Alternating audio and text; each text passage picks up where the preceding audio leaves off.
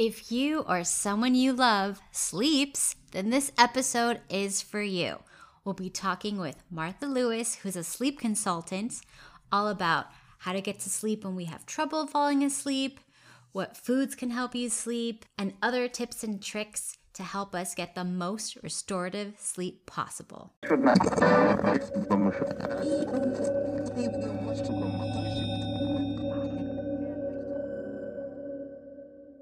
Welcome to the Kat Khatibi podcast, your source for all things health, happiness, and beauty.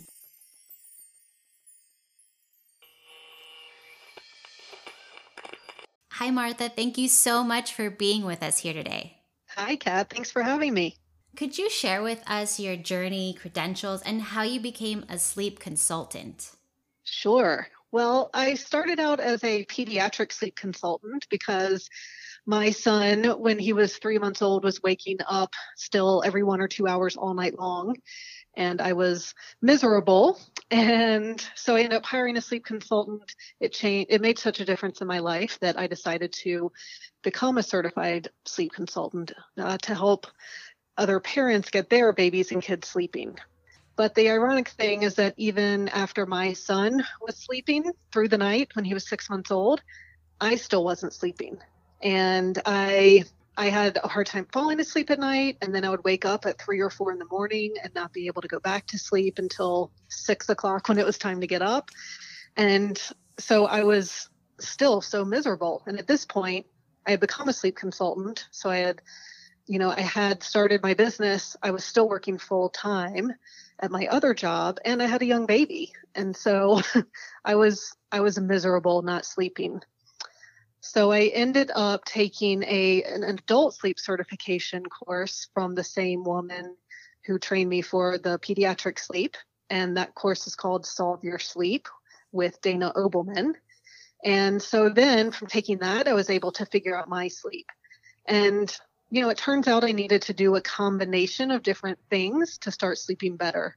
So it wasn't just take this supplement or you know, don't watch screens at night. I needed to combine a few different things that worked for me to figure it out. And so I also learned how to help others discover, you know, how to figure out their sleep and what they need to do to sleep well.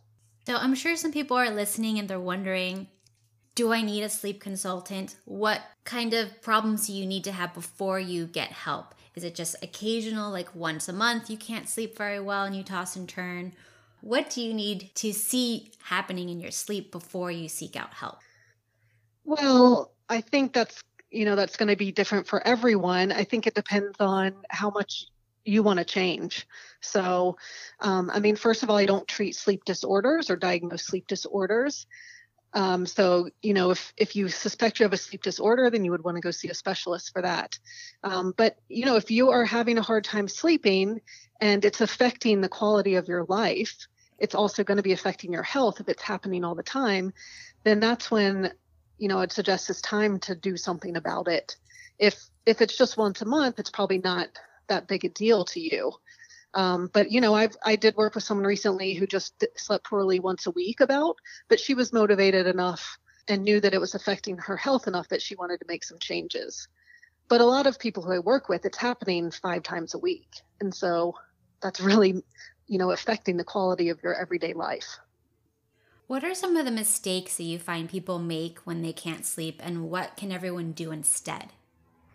Yes, well, you know, not being able to sleep, say if you're trying to to fall asleep at night or if you wake up in the middle of the night, I mean, one of the the main things you actually don't want to do is to lie in bed for long periods of time and not sleep. So, and you know, for people who have been having problems like this, you know, that's probably what's happening a lot of the time. And so your brain has lost that association between your bed and sleep.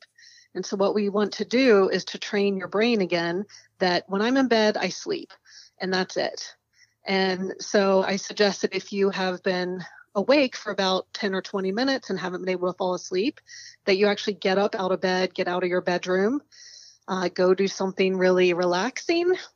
Um, you know, like read a book or do a crossword puzzle or meditate if you're into that, or if your mind is spinning a lot, then start writing everything down that you're thinking about. And then, you know, once you start feeling tired again, then go back to bed.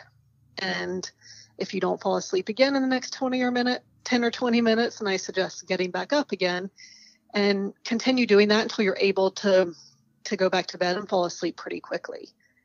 And so the first few nights that might take, you know, you might be up and down a few times, but eventually your brain is going to get it that, okay, when I'm in bed, I'm sleeping. And if not, then I'm not going to be in bed.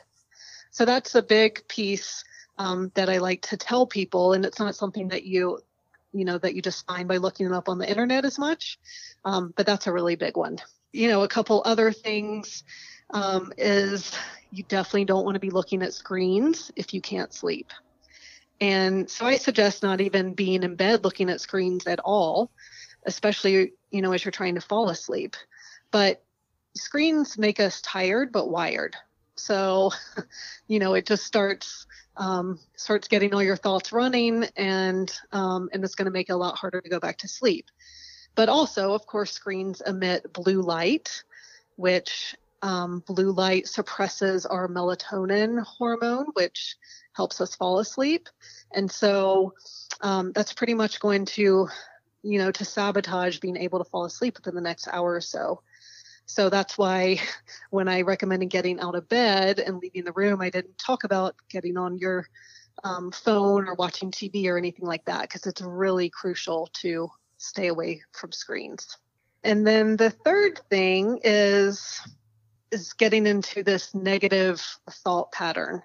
So we tend to be more negative in the middle of the night for sure. And if you think about it, when you're lying there in bed um, in this relaxed state and nothing else is expected about you or expected of you, um, that should be this very relaxing place to be. But what we're really worried about is how we're going to feel the next day. So it's easy to start worrying and worrying and worrying about everything you have to do the next day and how you're going to feel and how you're not going to be able to function if you don't sleep. And and and then start, you know, if this is happening all the time, then it's really easy to think that there's no hope and that this is just how it's meant to be and how your body is. And um and so, you know, I suggest obviously doing whatever you can to stay out of that mindset. So I like to have people think, you know, go to their happy place or think positive thoughts or think I love sleep or something like that, but just something um, positive and reminding yourself that this isn't the end of the world and that you can sleep. And so, you know, so my mission too is to let people know that we are meant to sleep well and so there is hope and there are things you can do to sleep well, even if you have been not been able to sleep for a really long time. When I was younger, or even now, if I let myself, I will prefer to be up until two in the morning. And I have to force myself to be in bed by at least midnight. But how important is it when you sleep? Is there an ideal time? No, not really, because everyone's different. And so, you know, maybe you've heard of your chronotype or, you know, that's, that's like your your body clock. Everyone is a little different and it's actually genetically based. So it's hard, you know, for a night owl to become a morning person when that's it's just not in their DNA per se. So it sounds like you, you know, are, are more of a night owl, likes to stay up late.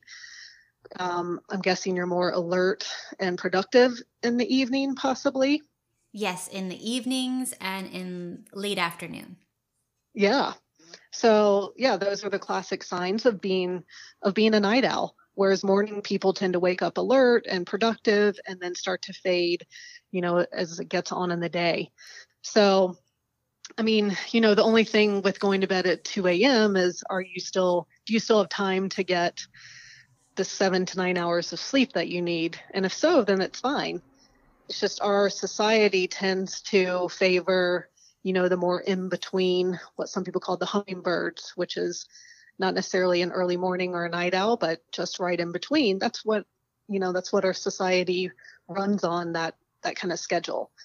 But if you're able to adjust your schedule to your night owl tendencies then going to bed at 2 a.m is fine.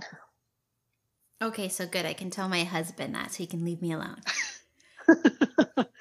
So I have a little brother, and he is in college now. He lives with my mom, and he's also a night owl. And my mom is con- she's a morning person. She's like one of those horrible morning people that is super happy and jumpy and excited to be up. And she's like, "It's a beautiful day," and it's just terrible when you're a night owl and your mom is a morning person. So she's constantly on my poor little brother, who um, takes classes kind of late too and works. And then he's a night owl. That's when he has his, you know, alone time. And then he might wake up maybe noon, which gives him a full eight, nine hours.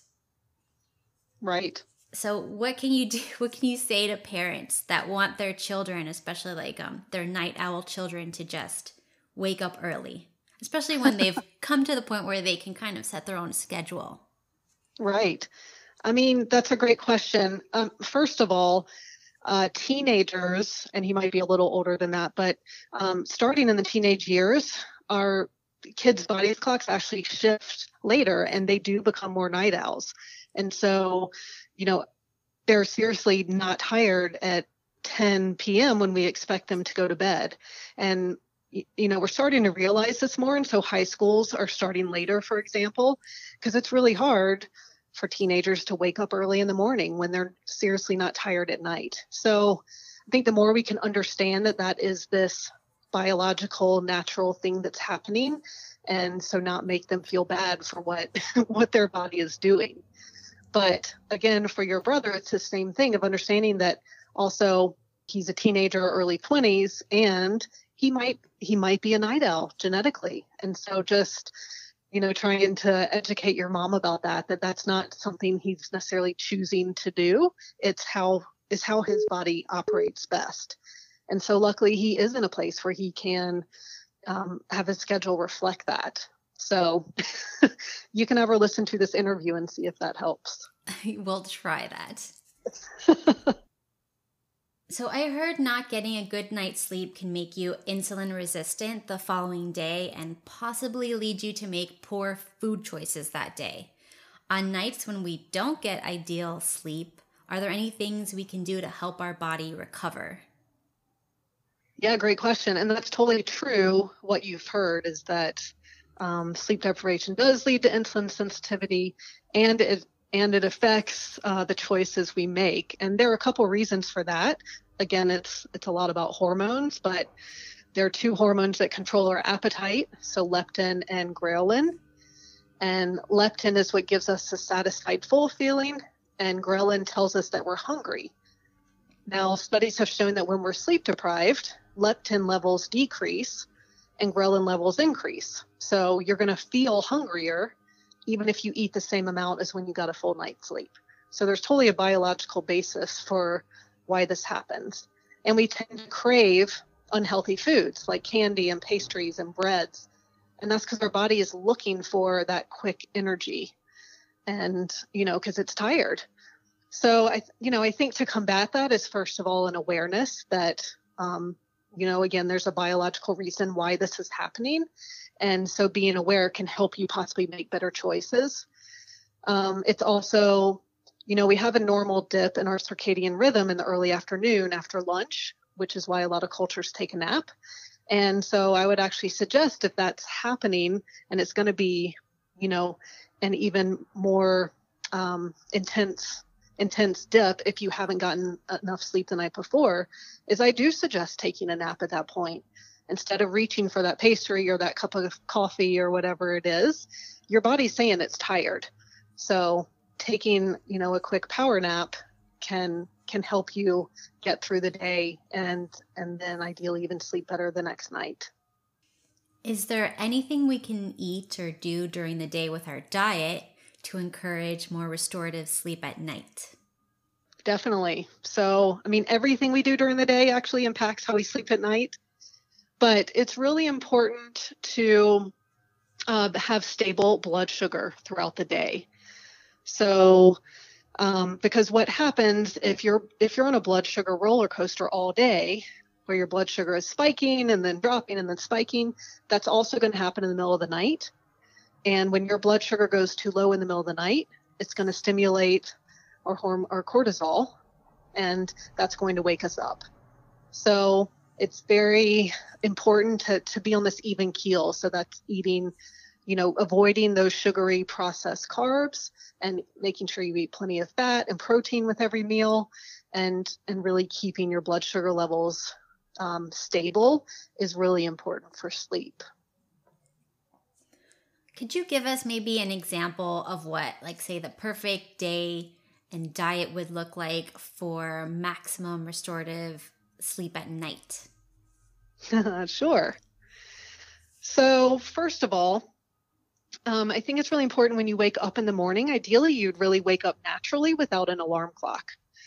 So, if you are waking up to an alarm clock, you might be interrupting your sleep cycle, and that's going to make you feel tired and groggy for the next little bit. So, you know, as much as we can to wake up naturally um, is is ideal. And then another important thing to consider is to not wake up and just start going and checking emails and running around and and you know starting off your day with um, stress and and cortisol being really high.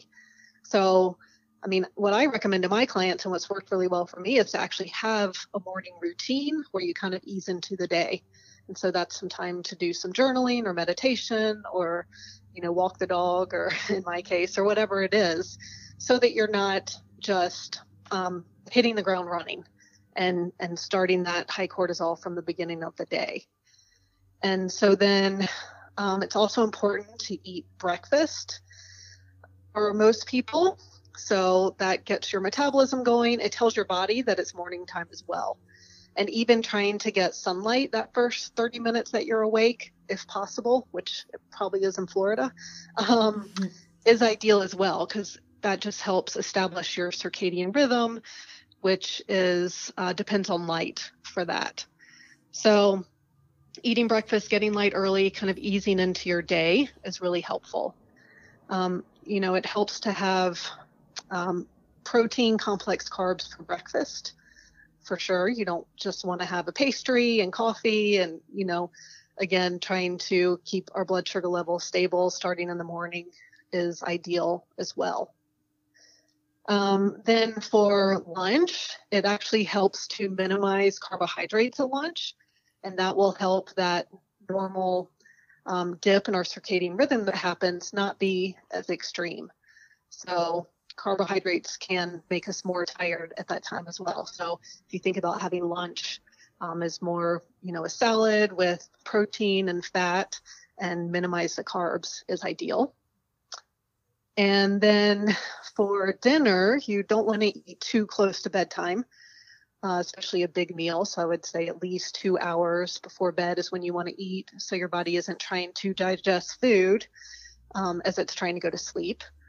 And again, the fat, protein, complex carbs are are important as well for dinner, but carbohydrates are actually important because um, we need that to help make melatonin. So, so that's for meals, and then throughout the day, it is important to manage our stress levels. So whether that means taking breaks throughout the day or, or doing some sort of um, relaxing activity, whether that's yoga or meditation or just a walk, even. Um, because movement is also very important as well. So our bodies are meant to move, and so doesn't have to be strenuous exercise, but um, getting your body moving is important too for sleep. And then before going to bed, again, our bodies and brains need time to wind down. So that's why you read a lot about having a bedtime routine. But it is really important. So we're kind of sandwiching our sleep with this, you know, relaxing start in the morning and then a relaxing wind down in the evening. And because we really want to lower our cortisol levels, um, you also want to ideally stay away from screens and bright lights an hour before bed so that we encourage melatonin production, which is going to help us sleep. And and so yeah, then ending the day with this um, with a nice relaxing routine that doesn't involve screens and going to bed. And that is the that's a perfect recipe for a good night's sleep. Are there any myths that you hear a lot about how to get a good night's sleep? I mean, I think the main myth you hear is about this eight hours of sleep. And, you know, it's important to keep in mind that, like, we all have a different chronotype. We all also have different sleep needs. And even our individual sleep needs change over our lifetime. So, you know, usually the range is between seven and nine hours, and it's and that's a pretty big range, but it is really different for everyone as to how much sleep they need. So I, I heard about um there was a study that said if you sleep too much, you get cancer. If you sleep too little, you can get heart issues. And then I heard more recently that that study was a little messed up because if you're sick in general, you tend to sleep longer. So if you have cancer, something like that, you would sleep more. So, have you heard anything about that and what do you think about that? I guess I haven't heard too much about sleeping more. It seems like, you know, your body is going to sleep the amount it needs. So, yeah, if you are sick, we do need to sleep more to, because that's when our body heals. So, you're right. I mean, I, so I don't know the study you're talking about, but I could see that it might already be studying people are already sick and maybe don't even know it, and that's why they're sleeping a lot. Um, of course, if someone's depressed or something, then they might sleep too much, and and and so that's you know a complicated issue as well. But um, you know there are a lot more studies done about not getting enough sleep and all the health effects that that has. So yes, you are more likely to get heart disease and and be depressed and get Alzheimer's. And so most chronic diseases, um, there is a link between not getting enough sleep and having an increased risk of getting those diseases. Mm. So, my daughter is almost seven now, and she's an expert at delaying her bedtime as much as possible. She'll need water, she's hungry, she wants another story, on and on. So, what are some tricks that we can try on our children to get them to sleep better and go down easier? yes. Good question. Um, you know, of course, as much as I recommend a bedtime routine for adults, I mean, it's also very important for children as well. So, um, you know, and incorporating part of those things into the bedtime routine or giving a warning of, um, okay, we're about to go upstairs and get ready for bed. What are these last things you need? Do you want some water? Do you want a snack? What is it? And so, say, what time is her bedtime? Would usually 8 p.m. 8 p.m. So, you know, 30 minutes is a great amount of time for a routine. So at 7:15, saying, "Look, in 15 minutes, we're, you know, we're gonna go up and start getting ready for bed. So what do you need before then?" And then, so after that point, once you start the routine, you know, it's then it's not time for any of those things because you've already given her the opportunity. Does that help? Yes. So, what about jet lag? How can we avoid it or make it less? Because whenever I go on a trip, it takes like the first two days just to recover to start to enjoy the trip. Yes, I know. I just went to Bali and came back a few days ago. So I am dealing with that right now mm-hmm. as we speak. Um, so, and, you know, jet lag is tricky because, you know, supposedly it takes one day to adjust to one hour of time difference. So, you know, it's only in our recent history that we've been able to cross time zones so, so quickly with flying. So our bodies just take a long time to catch up. Um, but you know, the best thing you can do is to, once you get to the new time zone, is to um, start, of course, acting in the schedule of that day or of that time zone. And so getting early morning light, in that new place can really help, and getting light at noon can help because, again, our clock is regulated um, by light. And melatonin, you know, I don't recommend supplementing with melatonin on a regular basis, but it can be really helpful for dealing with jet lag. Um, so taking that before bed can help you fall asleep and, and feel sleepy. And um, another thing I've found helpful is there's an app, and they're there are probably multiple ones, but one I used is called Timeshifter. And you plug in what your trip looks like, and it tells you when to sleep and when to get light and when to have caffeine. And so that helps you adjust faster. During my pregnancy, I remember sleep was near impossible. And I personally have trouble sleeping on full moons or when I first get my period. So, how do hormones affect our sleep? And is there anything we can do about those negative effects? Definitely. Um, my insomnia actually started in late pregnancy too.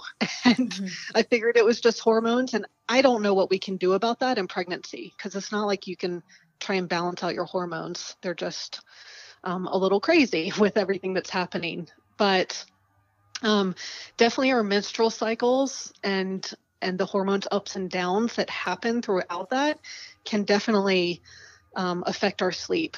So and I've had the exact same thing where when I was having sleep troubles, it was especially worse, you know, right before I was going to start my period. So um, again, it's just these hormone imbalances. But what I found the most important hormone to be related to sleep is cortisol. And um, cortisol is our stress hormone, and it kind of has a bad rap when actually it's a very necessary hormone that wakes us up in the morning and keeps us alert throughout the day. And it also is stimulated you know, when we're having a stress response to help us respond to that stressor. But if we have too much cortisol all day long and all night long, then we're not going to be able to sleep because that suppresses melatonin.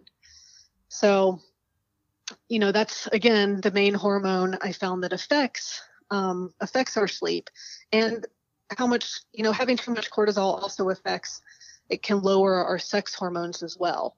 So, um, so I found that balancing cortisol is key to then having all of our other hormones more in balance as well. So luckily, like my my you know problem sleeping around the start of my period, I've actually gone away as I've managed my stress levels better and figured out my sleep.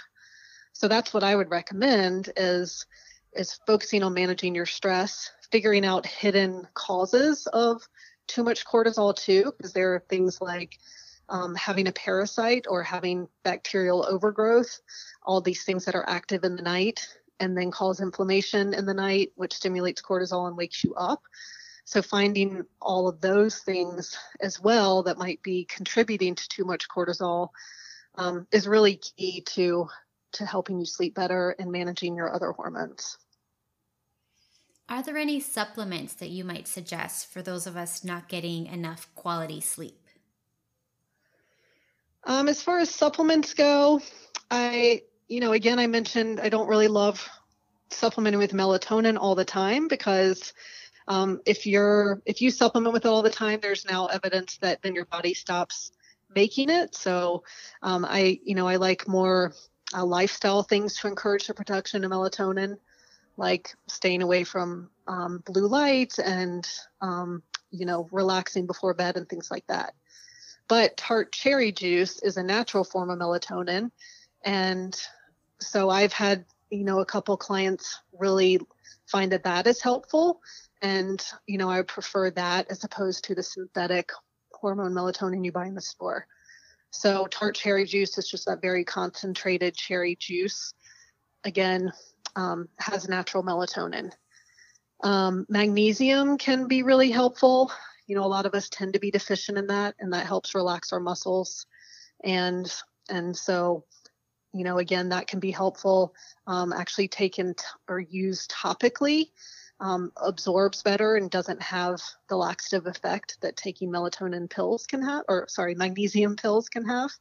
So um, you know those are the two i mainly recommend um, unless i am helping people address things like having bacterial overgrowth or um, you know imbalance in hormones and things like that then it gets pretty specific as to what people need why is sleep so critical for your short-term daily life and long-term health? What can happen if we don't fix our sleep?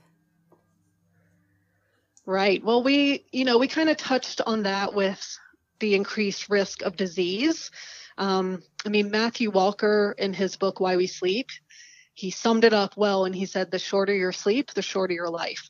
Because pretty much, again, you know, we're more likely to to develop these chronic diseases if we are sleeping less than six hours a night.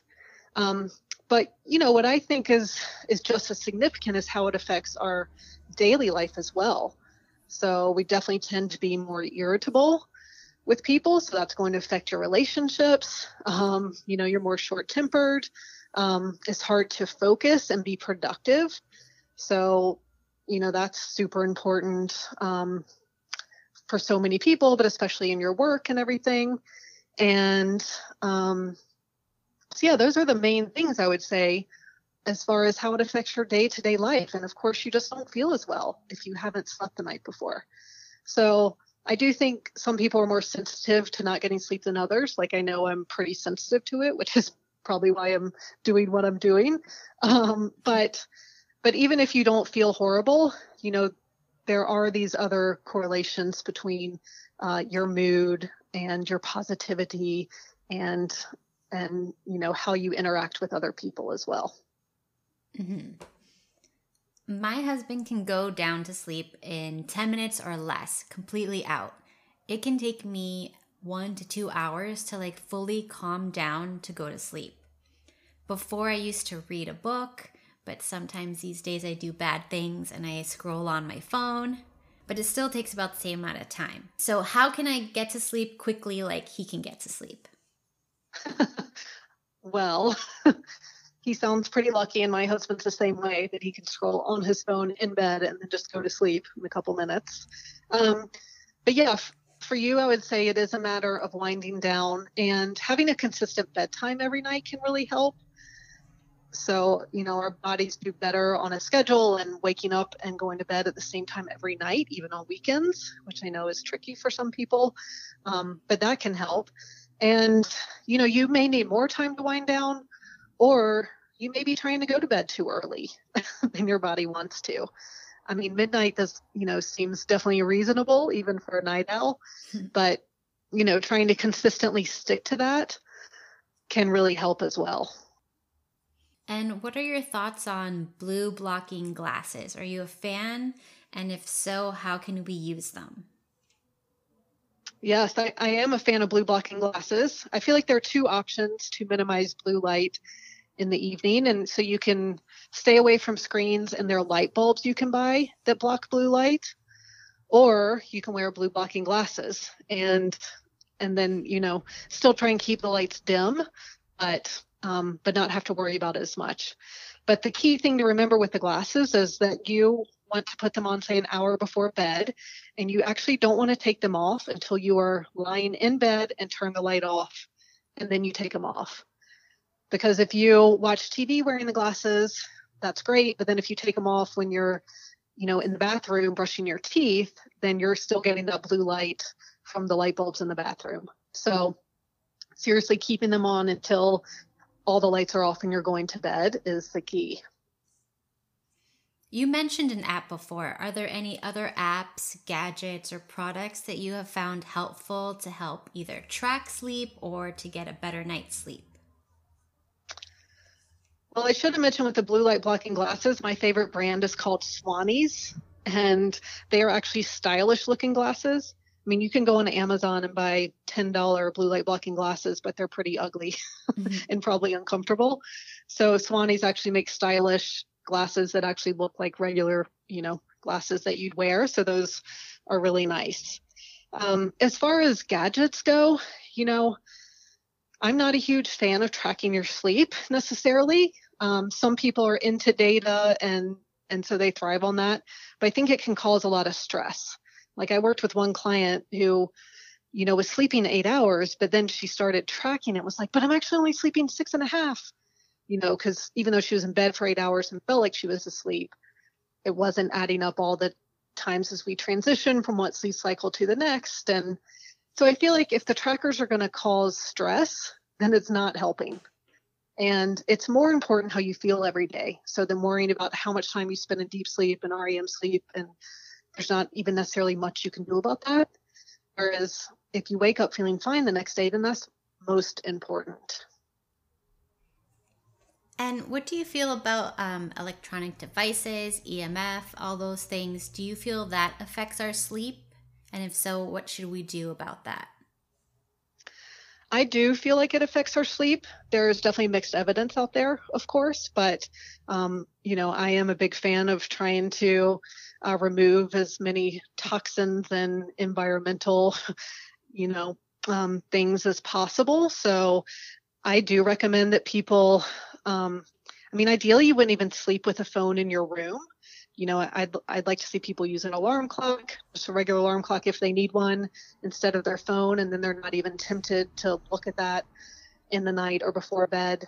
Um, or if you do still want it in your room, then putting it on airplane mode, you know, to, so it's not emitting those EMFs.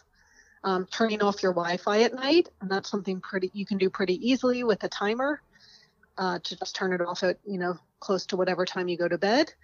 Um, that can really help too. So those are just some simple things of, of just having EMFs as much as possible out of your immediate uh, immediate bedroom.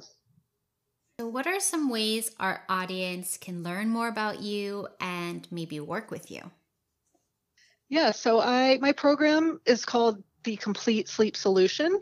So you can find me at thecompletesleepsolution.com and on Facebook and Instagram as Complete Sleep Solution. And yeah, I, I mean, I walk people through a uh, six module program that addresses every aspect of what could be affecting their sleep. So again, we can come up with their specific formula for how they can get a good night's sleep. And Martha, if there's someone who's on the fence about getting a sleep consultant, what could you tell them to like help persuade them that they probably should get one? Right. Well, first of all, I mean, I think, you know, this profession is pretty new and and so a lot of people aren't familiar with having a sleep consultant necessarily. Um, so I would say it's, you know, it is first of all believing that someone can help you and having hope that that you can figure out your sleep because um, again we are meant to sleep well and i think people who struggle with this for a long time start internalizing themselves as not being a good sleeper and that's just how it is. And i don't believe that that's true. I believe that we can pretty much all sleep well. And then i think it's um, you know taking a good look at how not sleeping well is affecting your day-to-day life and imagining what it would be like and how things would change if you were sleeping well all the time and then, as well, keeping in mind all the long term health effects that are there if you don't sleep well. So, it's really important for your long term health to get the sleep you need too. Such a great point, and sleep is so important. Thank you so much, Martha, for being with us today. Thank you, Kat. Thank you for listening to the episode. If you made it this far, I'm sure you found some benefit to the hard work that I put into the show. Show your support by subscribing to the podcast. Leave me a voicemail question or email me at thehealthfulgypsy at gmail.com. I would love, love, love to hear from you. Be sure to join the Facebook group. You can find all that information in the show notes and my website, katkhatibi.com.